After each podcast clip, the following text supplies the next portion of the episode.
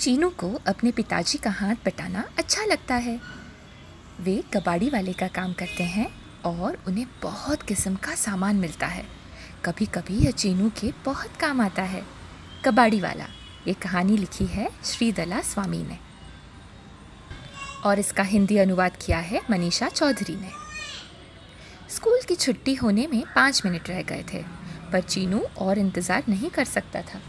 उसने बाहर देखा वहाँ कोई नहीं था।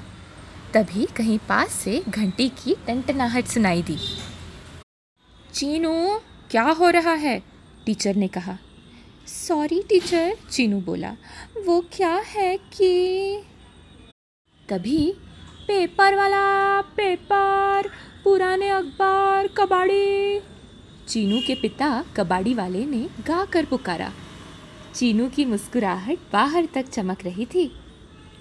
स्कूल की घंटी बजी। चीनू पिताजी के पास दौड़ कर पहुँचा।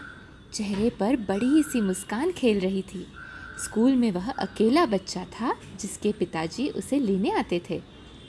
चीनू कूद कर ठेले पर जा बैठा और उसने अपने पैर लटका लिए। पिताजी ने ठेले को धक्का दिया और ज़ोर से पुकार लगाई।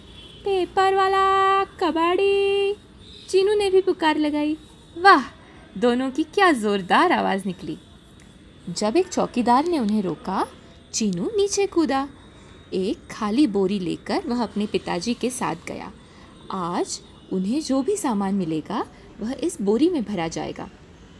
इस घर से अखबार, उस घर से अखबार और पत्रिकाएँ, नीचे वाले घर से अखबार और पत्रिकाएँ और खाली बोतलें। चीनू दौड़ कर ठेले से एक और खाली बोरी ले आया। वे लिफ्ट में ऊपर जाने वाले थे।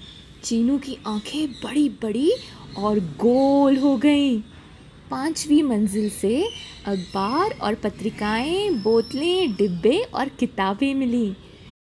जब तक उसके पिताजी उस महिला से बात कर रहे थे, चीनू ने सब सामान ऐसे समेटा कि किताबें सबसे ऊपर थीं, जहाँ वह उन्हें देख सकता था।